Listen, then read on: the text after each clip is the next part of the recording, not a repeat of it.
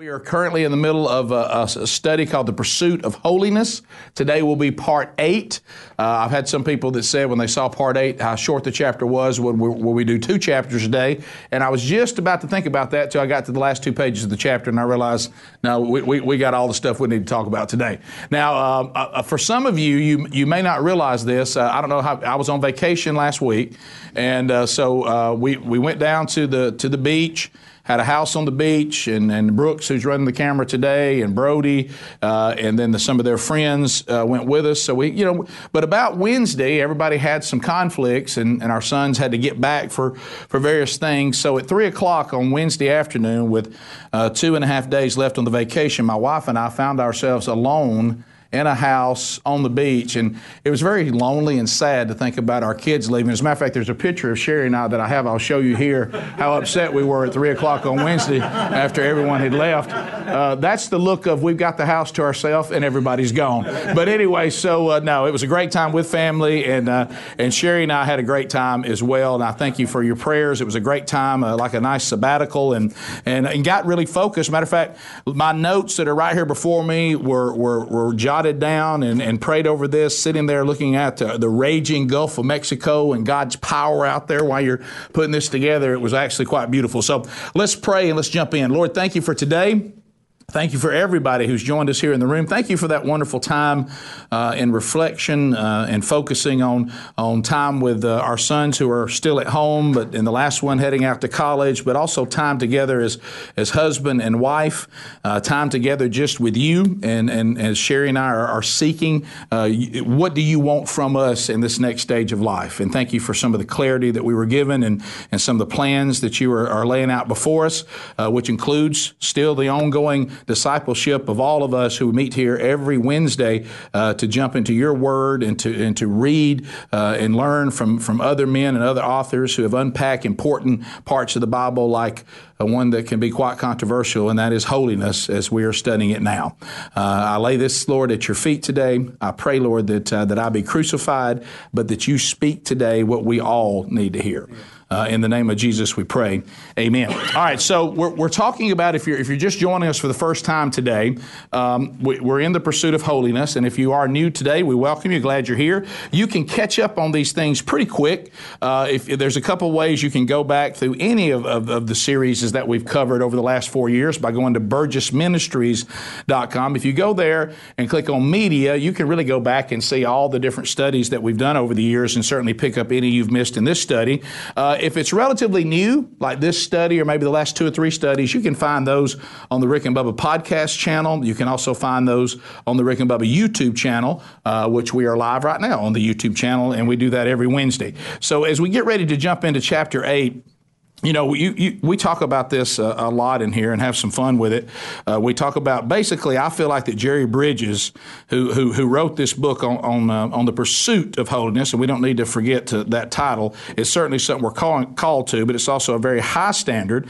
And Jerry Bridges makes no bones about that uh, in the study. But but just because something seems to be difficult, or something takes time, or something requires a lot of action, uh, it doesn't mean it's something that we shouldn't care about. And then we just kind of give up and say, well, that that standard too high? Because what we find out? The standard that we've been called to it's not too high for god to accomplish. And you know from time to time uh, we, we, will go through this and, and, we'll talk about some of the references he makes to other authors. But this is from the book on holiness uh, and i was looking at this uh, you know from from J.C. Ryle's and, and, I know I knew that was going to get that was going to get some reaction uh, from those of you that have tried. Now, if you if you try to read J.C. Ryle's book on holiness, uh, I, I, do wish you well with that, and uh, and, and it, it is very very good, and a lot of its reference here with with Jerry. Jerry's almost like my interpreter for J.C. Ryle a lot of times. But listen to this.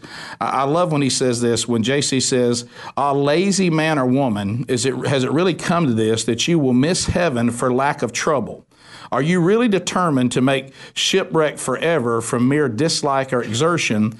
Away with the cowardly, unworthy thought. Arise and play the man.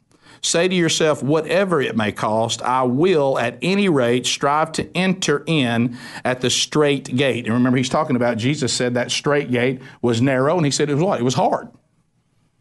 I don't know why we're afraid to say this. I say this with men's ministry all the time. If you really want to start a good men's ministry and you want the men of your church to get inspired, step up and say, I'm going to shoot you straight. Jesus Christ is the King of Kings, the Lord of Lords. He is a warrior, and very few of you are man enough to really follow him. Now, if we would just present it that way, you probably would get men, men's attention. But what we've done for too many times is tell everybody it's easy, anybody can do it, and there's really no standard. Well, that, that really inspires men to get up and really go, doesn't it? So, so Ryle is, is shooting us straight. He says, Look at the cross of Christ and take fresh courage. Look forward to death, judgment, and eternity, and be in earnest. It may cost much to be a Christian, but you better be sure it pays. It may cost much to be a Christian, but it pays. But I love, like Jesus, you do realize Jesus was telling everybody who said they were going to follow him, do you understand what you're, what you're getting into? Now, baby, it pays, but it is hard. And what we've done is taken, you know, the, the grace side of things and we flipped it around to where really there's no standard of any kind and we're treating God's grace as if it has no power. Now, you're not seeing anything in this study that calls about legalism, uh, some code of conduct, but what we are talking about is obedience. We are talking about sanctification, and we are talking about holiness, which the Bible talks about all of the time. And so, but then we get into this book, which is the dance. What part of it is fully done by God? And what is the responsibility that I have. So Romans 8 13 will be part of the pursuit of holiness, um, uh, uh, part 8. And here's what it says. And the title of this chapter is Obedience, Not Victory. That's important. For if you live according to the flesh, you will die.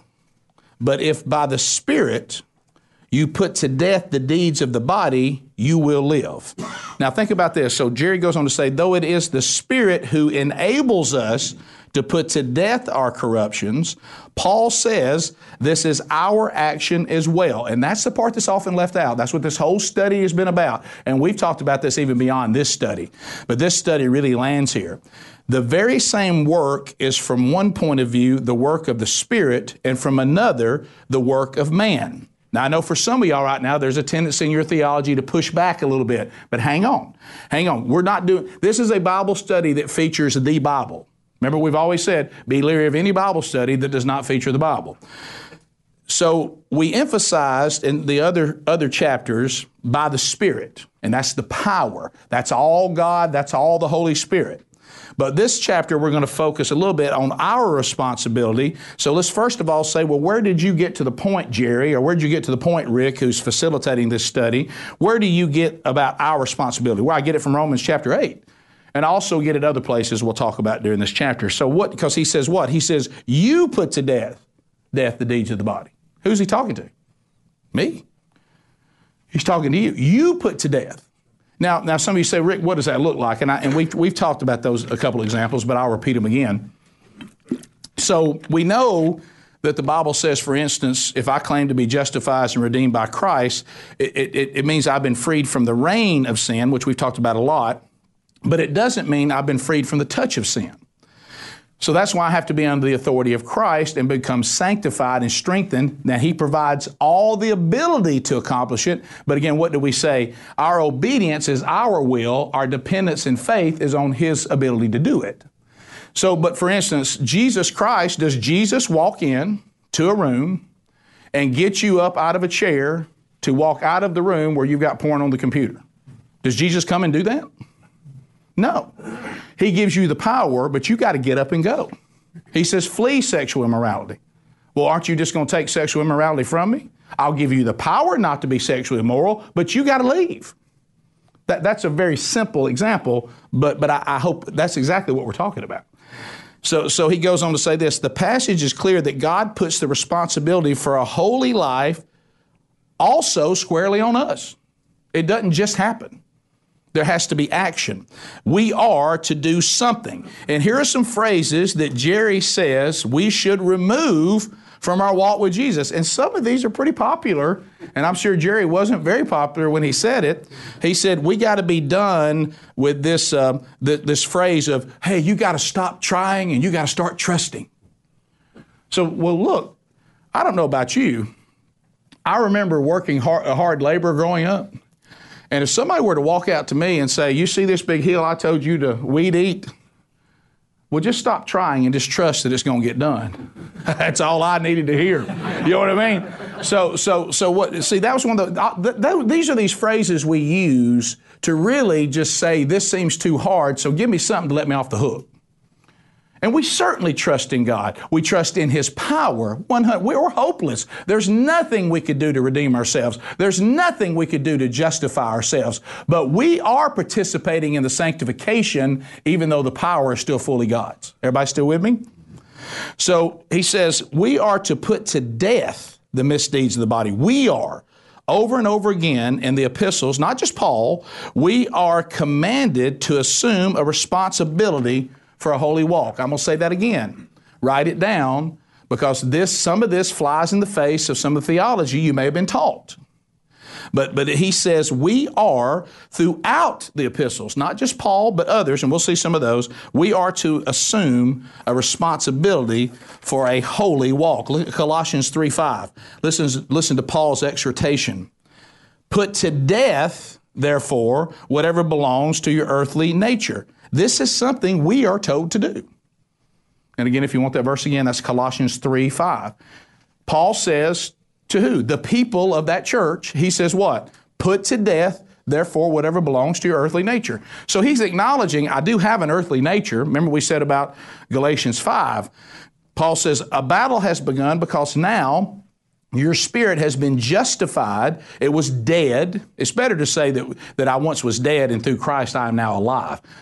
Nothing wrong. My meme all loved. I was saved. Nothing wrong with saying saved. Nothing, nothing wrong with that. But really, we, we, we, we, hey, I'm lost. I'm found. Nothing wrong with those things. But really, Scripture says, no, you were dead because if that spirit wasn't made alive, you're going to die eternally. It's dead.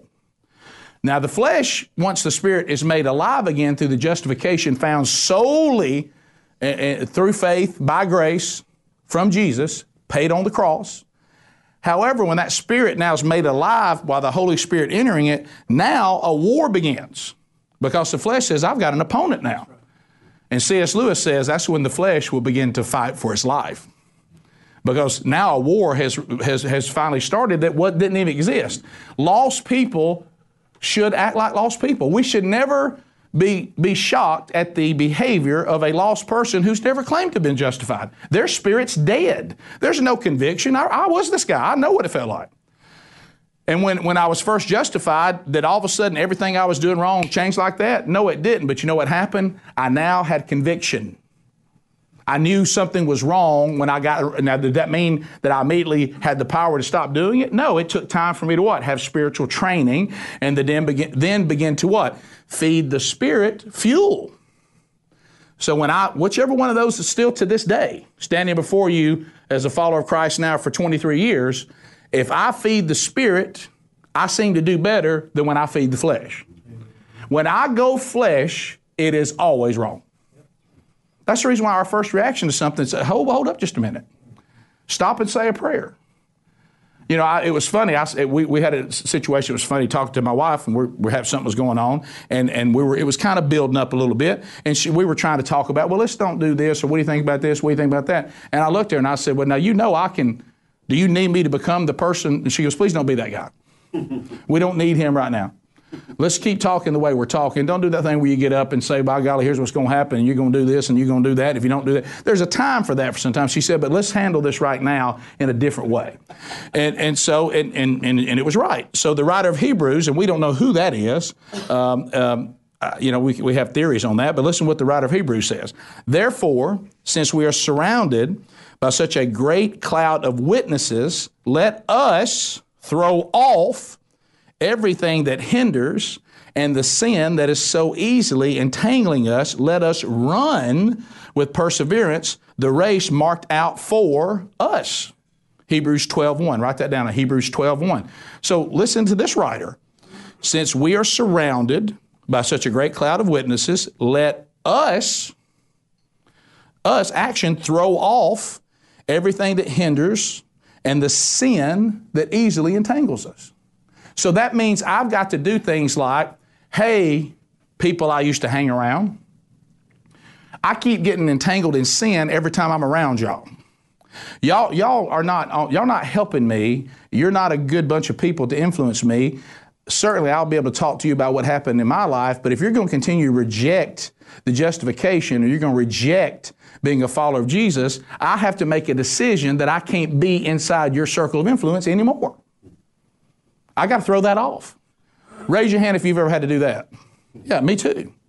And, and, and you'd like to be able to keep the friends you had if they can come along with you, but if they're not going to help you, then, then I don't want to be around that person. Because why? That's action. Now, did Jesus just come grab me from that circle and remove me? No. He gave me what? The Spirit saying, when you failed yesterday and said some things you shouldn't have said, got involved in a coarse joke, or maybe you drank a, a, a more than you should have drank, and you, I thought we weren't drinking anymore. If those people keep winning, then you either got to grow spiritually or you got to leave that group. Because what do you say? I tell my kids, Brooks, I've told you this. Uh, you know, when you're sitting there trying to help somebody up and you're, and you're up here and they're hanging off a cliff, it's much easier for them to pull you off the cliff than it is to pull them up where you are. Now, I'm not saying don't try, but if you keep being pulled off the cliff, you got to stop. Something, you got to come back and try again, or you just got to say, I can't be around this person or I can't be in this situation. You know, sometimes you, you, you get this, uh, you know, the people who present the hippie version of Jesus is, is that sometimes you get this, this, this false vision that he just went and hung out while people were committing sin and was just joining the party. No, it, he met them, certainly, but he would meet them not justifying what was going on, and or, or, he would pull them out from where they are, but he would, he would be in public with them and he would talk to them, but he didn't go off and party with them to show that he could be relatable. That's not true at all. He's holy. You know, the, the, the, great thing about God is God can't change his character. That's why we got to be redeemed through Jesus. You know, like I, we've said many times, if I walk in the presence of a holy God without Jesus, he'll kill me. He can't help it because he can't be in the presence of sin. You saw this even in the Old Testament. There were, there were certain things that had to happen. You couldn't, you could only go so far with being in the presence of Almighty God. Why? Because He's holy. And He says, because He's holy, remember Peter, First Peter, He's holy, we should be holy in all of our conduct, not some of it, all of it. I used to interpret that as some of it. I guess I had a new Greek word nobody knew about. so, so the writer of Hebrews, remember, says, let us throw off the sin, let us run with perseverance. You know what somebody asked me about? What this men's ministry thing that we've been doing for the last four years? They said, Well, kind of explain it to me. And I was meeting with a guy yesterday, and I said, Well, here's the way I see it. Just as I can work out physically, I can work out spiritually. And what happens when you work out phys- physically? That's why the writer of Hebrews is talking about this. Anybody who runs knows this, or anybody who does any kind of working out. You don't run as far the first time as you do the 100th time. You don't go in and work out and do as well the first time as you do maybe four years from then if you, if you stay with it. So physically, we get stronger. Physically, we have more, more perseverance. Well, wouldn't that be the same thing with spiritually? So what I said, this, this cycle of discipleship that, that God has shown us, we are working out spiritually and we continue to work out and work out and work out and we grow and we get stronger. And, but we had to decide to come here.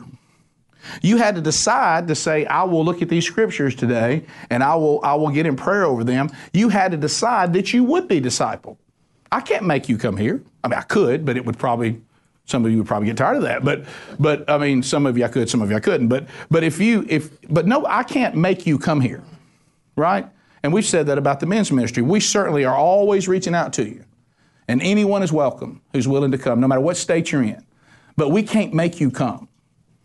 And so, so the fact that you are, you're here, you have decided that you will run the race. You've decided you want to just grow spiritually. But nothing about your decision makes you stronger. Who makes you stronger? The Holy Spirit. Who, who speaks to you and inspires the Holy Spirit? The Word of God. That's what's actually doing it, but your part in it was you will participate. I will run. I will keep running. I will get to where I can run farther spiritually. I will get to where I'm stronger spiritually. And like I found out in my own life, am I done with the struggles of sin? Sadly, no, not, not, not yet. But am I done with the struggle of some sins? Yes. Yes. There are things that I used to do all the time that I don't do anymore. Why? Because I decided that I wanted to be done with it, so I had to learn to love Jesus more than I love that sin. You know why I'm devoted to my wife? I would love to tell you it's because I'm so dependable and so so devout to my wife and that I would not do anything ever wrong to Sherry. But that's really not true.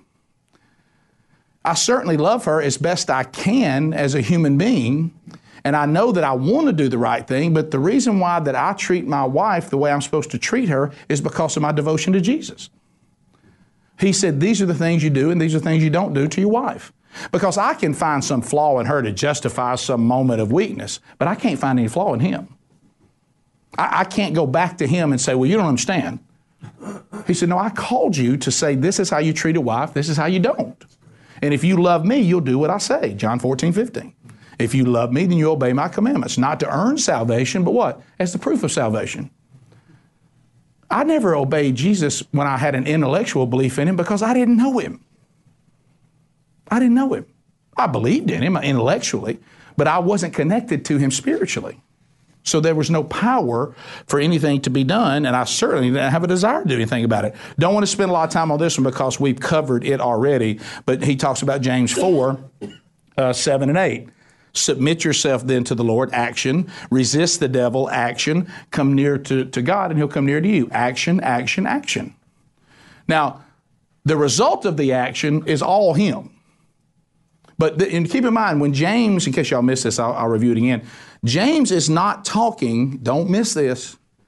I, I, know that there probably were people in the congregation that were lost and just didn't acknowledge they were lost. But th- James is not standing out at some revival like Acts chapter 2 with all these lost people out here. And he's saying, Submit yourself then to God, resist the devil, come near to God, he'll come near to you. He's talking to his church. This is a pastor. By the way, can you imagine being the first pastor of the first Messianic church in Jerusalem? Could just anybody do that? We had to go get a horse, and we did. All right, so you know, I tell you, I love I love in the book, book of Acts, everybody's arguing, and they send for James. And it says that when James showed up, at the Jerusalem Council, nobody opposed him. And he said, Here's what we're going to do about the Gentiles. Here's what we're going to do about the Jews. We're all one body, and I love this. And nobody opposed him, which means they were opposing Paul, which means they were opposing Peter. But they didn't oppose James. So he was a great leader. So he's saying to the church, I see too much sin in the church body, and that shouldn't be. And what is he saying? So we got to get back to the basics. Let me tell you what we got to do to get right with God again. Now, this is the church. This isn't lost people. I know there were lost people in the church, but you know what I mean. They, they weren't, they, they didn't think they were lost. And he says, so we need to submit ourselves then to God. We need to resist the devil that's causing issues in this church body, and we need to come near to God so he'll come back near to us. We got to get right with God. Action action, action. So then Peter says in 2 Peter 3 uh, 14, jot that down. Listen to this. Guys, I'm going to tell you the thing. I'm just going to confess this to you. Sometimes I feel so embarrassed that the scriptures were so straightforward. And I spent so many years looking right at words and not realizing what they were saying. Now, I realize that's because I didn't have the glasses of the Holy Spirit. However, I realized that as, as a lost man, my attitude about the Bible was just, it was an excuse. It was just a total excuse. Oh, it was very complicated. As if I was trying to read it in the original Greek and Hebrew. Hey, the, the Lord made sure that could be interpreted into your language. And listen to this, perfect example. 2 Peter 3:14. Make every effort to be found spotless, blameless, and at peace with Him. Talking about Jesus, talking about God. And I capitalize in my notes, and I hope you will too make every effort. Make every effort. You know, uh, you know why a lot of some of you that are watching this right now, because I've been this person, you know why you haven't seen any change in your life? Because you're not making any effort. And, and, and what it is, the reason why a lot of us aren't making any effort is because you honestly don't deem this of any value in your life. Because I bet I could go into your life and find a lot of places, the things you really love and the things you really deem valuable, that you make all sorts of effort to be sure you got that right. I look, everything I say is as convicting to me as it is to you because I've, I've done everything the wrong way. make every effort. I do make an effort to be sure that I knew how to do this behind us here to the point that I could make a living at it. It didn't just happen. You know what I mean? Now, did it mean that God had given me some God given ability to do it? Yeah. But what had to happen to make that work? Effort to refine what He had already done to get it to the point that it would be something that would be a viable thing. You know, he, he couldn't trust me. I remember the first time I went and talked to the first pastor that ever ever started discipling me, and I was like, I, I don't really know what to do with what. So now I'm a follower of Jesus. What what now? What does that mean with a secular radio show that wasn't exactly a God honoring show? And you know, he said, well, then you got to start figuring out how God wants to use this. So what if I just said, well, I guess God will handle it? And I just took the Bible and I just said, well, there it is. I'm going to stand next to it, see what'll happen with it.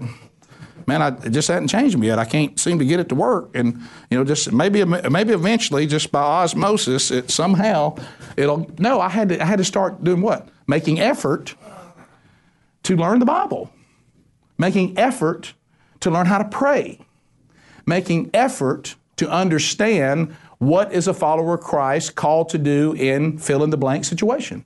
What does it look like to be a husband? What does it look like to be an, a, a you know parent, mother and father honoring son? What does it look like to be part of the church of Jesus Christ? What, what's my role in all this? And you talk about me knowing that something had happened. I knew my intellectual cultural Christianity was dead. When I went from being who I used to be to standing on a Monday night at a little Baptist church in Calhoun County holding hands with older men going out for visitation, I said, Lord, what in the world has happened? You must be real. Am I really going on Monday night visitation I heard my grandmother talk about? I couldn't believe it. And you know what? I wanted to go. Why? Wasn't legalism, it wasn't, it wasn't a, a code of conduct. The Spirit was starting to change in me what I thought was important and what I desired to do. Remember, the Lord Jesus Christ, as you hear some bad theology, never went to the cross and never walked out of the tomb so he could give you and me our desires. He went to the cross and walked out of the tomb so he could change our desires. Don't miss that. You got a lot of bad theology out there that says that somehow Jesus did all this so he could be your genie and you rub on his little bottle, on the bottle and he'll give you whatever you want. If you do it right. If you have enough faith and you pray the right way, you know, as, as if we're playing some game now. You know, like I'm in there pulling, you know, the one armed bandit of Jesus to see what I can get. No, what he's saying is, I've done this so you now will have access to the power that'll change the way you see everything. And he can absolutely do it.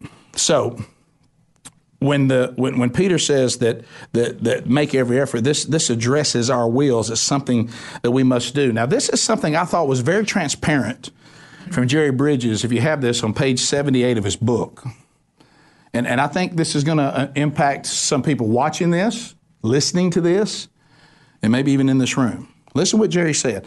See, don't ever be afraid to do this. There, sometimes, look, throughout the process of sanctification and, and, our, and our maturation from, from spiritual infancy to spiritual maturity, there's going to be moments, and you got you got to drop your pride, Rick. You got to drop your arrogance. Okay? You got to drop the fear of being embarrassed. Sometimes you're going to have to realize that when you started out at, at a spiritual maturation of a one, and you get somewhere around 35, that you got to go back and say, around four, I was wrong. I didn't have that right. Theologically, I didn't know what I was talking about. Guys, don't, don't feel bad. Apollos had the same situation in the book of Acts. Apollos is out there, he's getting after it. He's, he's excited about this new church. And finally, Priscilla and Aquila had to say, hey, come here. Hey, man, we love you. That's not in the, that's in the original Greek. That's what they said. And you're great, but your theology's wrong you're not presenting what Christ did correctly. And he got with them, and he was humble enough to say, Well, tell me the right things to say. And he learned what he should have been preaching, and he wasn't way off, but he was a little off. And they corrected it. And then Apollos went on to be impactful for the kingdom. He had everything, and he certainly had a, a childlike understanding, and he was at he, he, he certainly was justified, but he had not matured enough in this new covenant to really know what he was talking about. But they corrected it. And he continues, so don't be afraid to correct. Jerry says he had to correct himself on this topic. He said, During a certain period in my Christian life, I thought that any effort on my part to live a holy life was of the flesh and that the flesh profits for nothing. I thought God would not bless any effort on my part to live the Christian life, just as He would not bless any effort on my part to become a Christian by good works. Just as I received Jesus Christ by faith, so I was to seek a holy life only by faith. Any effort on my part was just getting in God's way. Have you ever heard this before? I misapplied the statement, you will not have to fight this battle. Take up your position, stand firm, and see the deliverance the Lord will give you from 2 Chronicles 2017, if you want to jot that down. 2 Chronicles 2017. I took that to mean that I was just to turn it all over to the Lord and He would fight the sin in my life. In fact, in the margin of the Bible I was using during that period, I wrote alongside these words, illustration of walking in the Spirit. And listen to this next statement. This is humility. How foolish I was. I misconstrued dependence on the Holy Spirit to mean I was to make no effort and that I had no responsibility. I mistakenly thought if I turned it all over to the Lord, He would make my choices for me and He would choose obedience over disobedience. All I needed was to look to Him for holiness, but this is not God's way. He makes provision for our holiness, absolutely does, but He gives us the responsibility of using those provisions. The Holy Spirit has, has been given to all Christians to all Christians. You know, he said, I was wrong. My theology was wrong. I started finding scripture that wouldn't line up with that theology, and I had to realize I didn't have this right. And that's all right. I can tell you there's been many things in my life that, that, I've, that I've had to come back and go, I didn't really have that right. And God has now revealed that to me. So don't be afraid for that. Look, we'll look at, I'll tell you one thing about Jerry, too. He loves Martyn Lloyd-Jones. Uh, he really, and I, I, mean, Martyn's a hoss, but I mean, Jerry will go to Martin in a second. And he says this He said, The Holy Spirit, this is from Martyn Lloyd-Jones, the Holy Spirit is in us. He is working in us and empowering us, giving us the ability. This is the New Testament teaching. Work out your own salvation with fear and trembling. You know, that's always been a tough verse to get by, too, if you don't believe there's any action or, or see, and then what we said this? Let me tell you why. Man, evangelism is understood. There's no getting around evangelism. Go and make disciples, okay? And go go do this. Go do this. Uh, you know, in your in your city, in your county, in your state, in your country, and to the ends of the earth. Go out and go out and tell people what Jesus did. No question. However, we have a lot of times made the mistake of treating evangelism and justification as the end, not the beginning.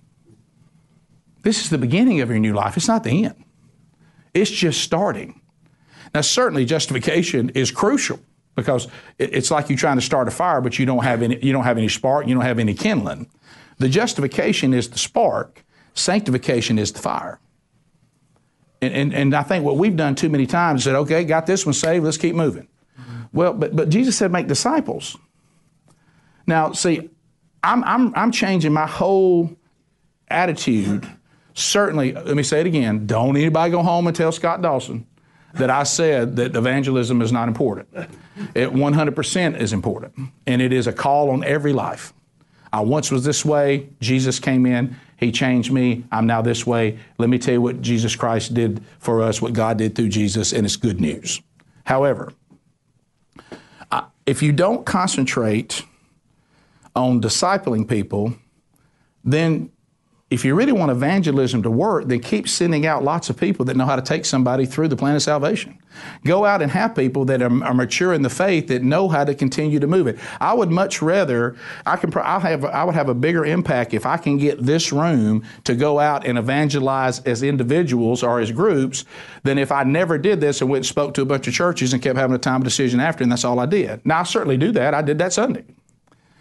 But if that's all I do, it's not as effective than this right here because now you can send out an army of people who are ready to go out and be used by Jesus to change lives like their lives have been changed. They have to know how to correctly unpack the Word of God and correctly present what God has done and offered to all who are willing.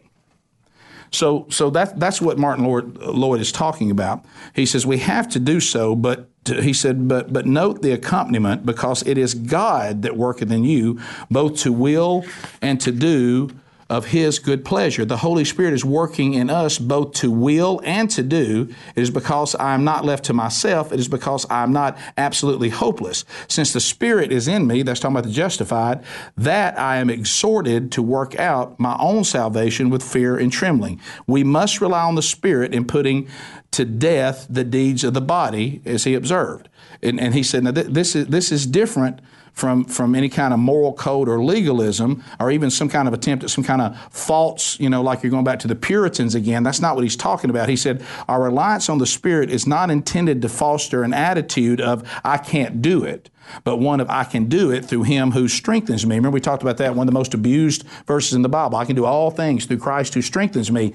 That is not a verse of accomplishment, that you can accomplish anything. What it's saying is, I can endure anything, certainly, but it also says, I really can be sanctified. I really can become holy with my effort alongside the strength that Christ has given me to what? To become what he says I should be in him. I mean, but it does require effort on our part. And, and I like this when he says, we got to stop using the term victory and defeat. Well, I, I had victory over my sin this week, or I got defeated by, by my sin this week. He says, we've got to do something that might change your whole attitude toward when we fail. He said, We're not defeated by sin, we were just disobedient. And see, that, that's that again. We're trying to dumb down what's really happened. Well, I got defeated. It was just too big an opponent. No. No, you weren't defeated by sin. You're just disobedient. You just didn't obey Christ. I just didn't obey Christ. And, and you know, you know, my dad tried to t- teach me this growing up, and I realize now from my heavenly father, my heavenly father also isn't big on excuses. you know what Jesus forgives? Repentance not, not excuses. Jesus didn't die on the cross for excuses. Corrie ten said that. He, he died on the cross for the repentant, not, not excuses.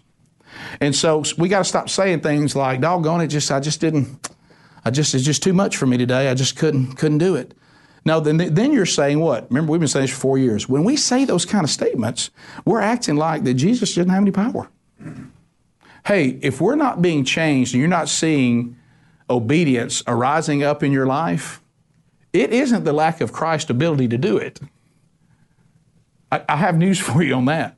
I mean, y'all do realize this is, Jesus is, is God incarnate. You realize the Son was there from the beginning the Son was there for creation. You do realize the Son walked up out of the bottom of a boat just as his Father had, had done in the Old Testament through the Psalms, and he told the weather what to do. I was watching the Gulf of Mexico churn, churn, churn. We had double red flag days. I never, I had never been down there in a long time where they wouldn't let anybody in the water. The water was so rough and it was churning at such a, a mighty force, they would literally come down the beach and use the megaphone and say, Get out of the water. You can't, you can't take this. This, this will take your children off. It'll take you off. You can't mess with this. And you know what, Sherry and I, we both were praying and thought at the same time. I said, you know what I was just sitting here praying about? She goes, let me guess. God told the water where, where to stop. I said, is that what you were thinking? She said, that's absolutely what I was thinking. Jesus could walk out on that beach and say, that's it. Stop this foolishness. And it would have laid down like a pond, like the pond down the farm and he don't have the ability to change you? I mean, you just, you just can't do it. No, you've chosen for him not to change you. You, you. You've just been disobedient. Let's stop victory and defeat to describe our progress and holiness. Rather, let's use the terms. Like if you come up to me and you say, Hey, Burge, I love you, man. Uh, on the show today, you said something off color that was not Christ honoring. And I promise you right now, we'll make a commitment. You know what I'll say to you? I was just disobedient. Not, yeah, I got kind of carried away, let it get away from me. I said, you know, you know how men are. It's just, that's just too big an opponent. and we just can never stop being coarse and you know lewd about things. No, you're just disobedient. You choose to be lewd. You choose to be coarse because you still haven't been sold that not being coarse and lewd is better than being holy.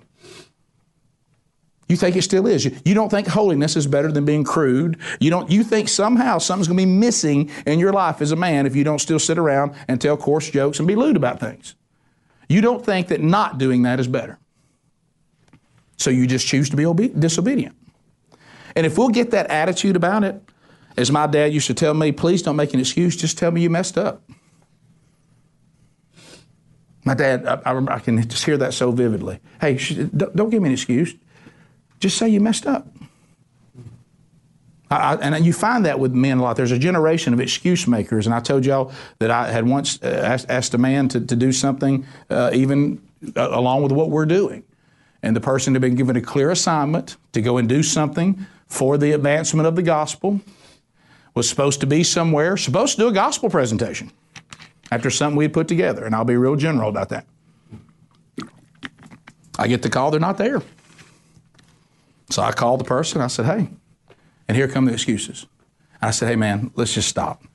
Unless somebody's dead, anybody dead? No. Are you in some car wreck? No. So you just didn't do it. Well, you know, I got behind. I said, hey, stop. I said, what's so hard with you just saying I told you I would do something and I didn't do it? What's so hard about it? Can you not just say that? You just say, hey, I messed it up. I didn't do what I told you I'd do. We can move on from that, but I can't move on from this mealy mouthing about it. You did not do what you told me you were going to do. He said, I just didn't do what I said I'd do. That's fine. Now, you won't be given that responsibility anytime soon. Maybe one day we'll give it to you again. Same thing with Christ. Hey, Jesus, I just disobeyed you. Please forgive me. I just didn't do it. And, and, and that's the way we got to treat this if we want to move forward. When I say that I'm defeated by some sin, I unconsciously am slipping out from under my responsibility. It's kind of somebody else's fault. It's re- what we say this the devil. Remember the real popular in the seventies. The devil made me do it. No, no. The, James has already covered that. We're back to James again. James said most of the time when we're disobedient, it's just our own evil enticement. The devil's not omniscient, the devil's not omnipresent. The devil didn't make you do it, you did it.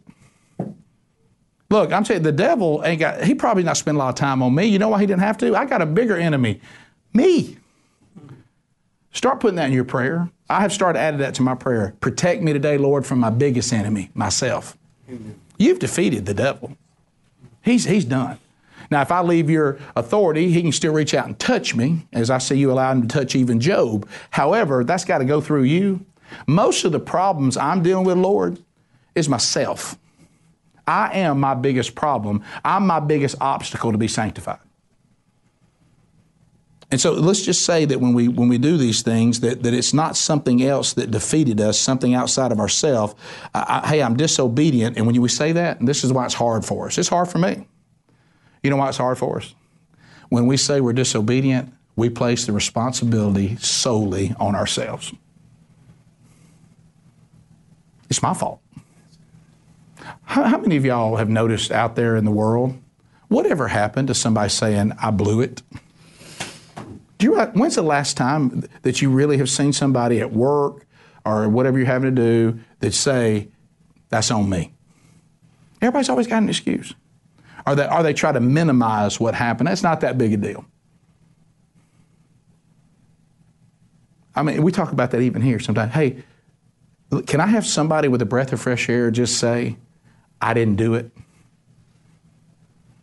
Hey, this is, no, no other workplace ever has to say this. Why isn't Big Boy sitting out there at the window when the people start arriving for the day? Why is Big Boy not there? I didn't put him out there. It's my responsibility, and I just didn't do it. Not, hey, the door's messed up and oh, I had this or we got sidetracked over here. About this? I know no other workplace has to say that. When I get here every day, I want Big Boy right there. And, and, and that's where I want him. And, and, that, and that's what I don't want to, I don't want one listener to show up here and not see Big Boy. So, so if you didn't put him out there and it's your responsibility to put him out there, you just didn't get it done. And then we can move on from that. But see, when we don't do that, then we're trying to push that responsibility somewhere else. We may be defeated, that truly may be true. That part, I'm not minimizing that. And Jerry says that's true, but we chose to disobey.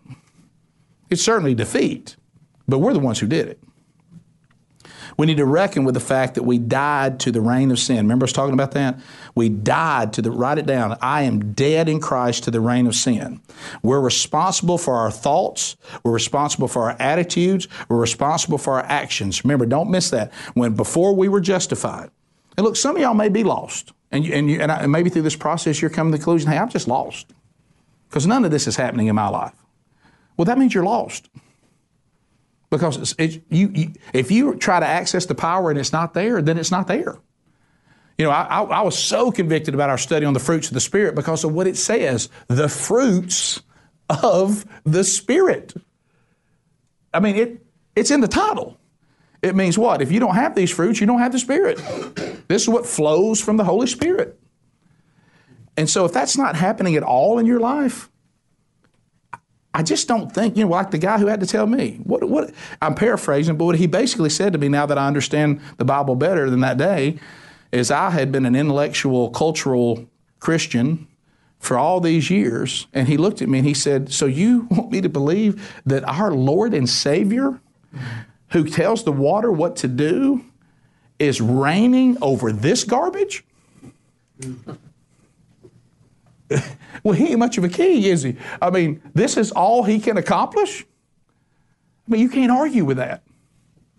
I mean, you, you can't argue with that. So we have to realize, though, when we were justified, again, we've been freed. We can still be touched by sin. That's where our action has to be, and our behavior and our sanctification. But we are no longer a slave to sin. It does not own us. We've been freed from sin. You've heard me say this a lot. We haven't been freed to sin. Romans chapter 6. You can just land in there and just really gobble that up. So when we decide to be disobedient, it's because we're not in charge. Think, we think we're not responsible for our thoughts, our attitudes, our actions, when now we are. God has united us with the reign of Christ and all His power, and He's given us the Holy Spirit to work in us. Only as we accept our responsibility and then we appropriate God's provisions will we make any progress in the pursuit of holiness. Do y'all follow that? And again, now, what I'm saying may be easy to understand, but it's not easy to, impl- to, to implement. It's really not. Because you know why? Back to C.S. Lewis. The flesh is not dead yet. And look, I know sometimes you just get tired. You, you know, you just get tired. You know, I can remember when I knew, and you can apply this to any part of your life. I, when I knew that it was over for me in football, is when I just didn't have the fight in me anymore. I knew what it required to play this game, and I could not give what was required.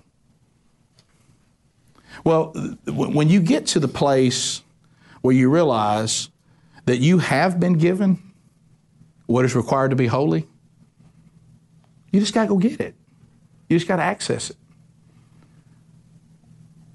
And, and, and remember, the, I promise you this, and I think it's one of the most difficult things for all of us.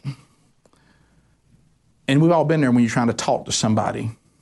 And you can tell what's going on with them, especially men. We talk about this at lunch a lot. It's impossible to show them what they haven't experienced. Doesn't that get frustrating? and, and you're trying to get them to take. So, so one of, the, one of the things that hopefully we can do is that we can be an example of God's incredible grace, the incredible power of grace. I tell people all the time if, if, if you would just look at somebody like me who can confidently tell you that if Jesus Christ right now called his church home, I'm gone. If I die, if I have a heart attack walking out of this room, celebrate because I will be stepping into the presence of the Lord. And if that's the case for me, well, He can save anybody. He can save anybody. There's no debt too big for Jesus. And you know what He says about those like me? And you may be one of them. Jesus even said it. I love how Jesus just called things. He said, Those that I paid the biggest debt for, they appreciate me more. They appreciate me the most. I mean, think about it. If you owed $150 and I paid it off, you'd appreciate that. If you owed $150,000 and I paid it off, you'd probably appreciate me more. right? Well, I hope we'll take this and apply it. And, and I hope that, that you're getting as much out of this as I am. And let's enter into a time of prayer before we break up and go about our way. Lord, thank you for today. thank you for, for what you have done. None of this is to minimize what you have done. But Lord, I, am thankful that, that you've allowed us to, to see throughout your word that you are telling us, though, there's something that we do need to do, not to be saved, not to be justified, but as far as to, to access the power that justification gave us, we, we got to move, we got to do something. And, and Lord, I pray that you will give each and every person that's listening to this or watching this the desire to pursue you. I love when James said, "Come near to you, and you'll come near to us." It doesn't mean you got to. We don't have to come the whole way. You, you, you got to see effort of us moving, and then you'll you, you you'll open yourself up to us and give us the power as we can handle it. And the sanctification process is, is ongoing. And, and as, as Paul says, we're working out now our sanctification, our salvation with fear and trembling, meaning we don't want to be disobedient to you. And we don't treat that lightly because we love you and we thank you for the grace you've shown us. Our obedience is a response. It's not earning us anything, but it's a response saying, The power that you said I should have, I have. And, and, and, and may, may, I, may I just say to myself, as simply as it can be said, that Lord Jesus, I will never compromise you. Lord, Lord Jesus, give me the power to never embarrass you. Lord, help me to be the blessing to my family that you said I should be under your authority. Help me be the blessing to my children that I should be under your authority. Help me to be a blessing to the society that you've placed me in if I'm a single man or a single woman that's accessing this. Don't let me put, put my life on hold right now and say sanctification is something I'll get back to later, but I'm, hey, I'm a single person. You've, you've said pretty clear, Paul made it clear that the single people can be the most effective for the kingdom because they don't have the responsibility of the rest of us. It's not a time of your life to squander. It's a time of the life to be effective. And I pray, Lord, that whatever individual situation is being addressed by you right now, that the conviction of the Holy Spirit on the things that need to be correct, uh, corrected will be there. The power to take action and correct it will be provided. We will decide we will act, but at the same time, we also pray for something wonderful affirmation and peace when we are living under your perfect will for our lives. Give us confirmation as well, along with conviction. In the name of Jesus, we pray. Amen. Amen. Thank you, guys.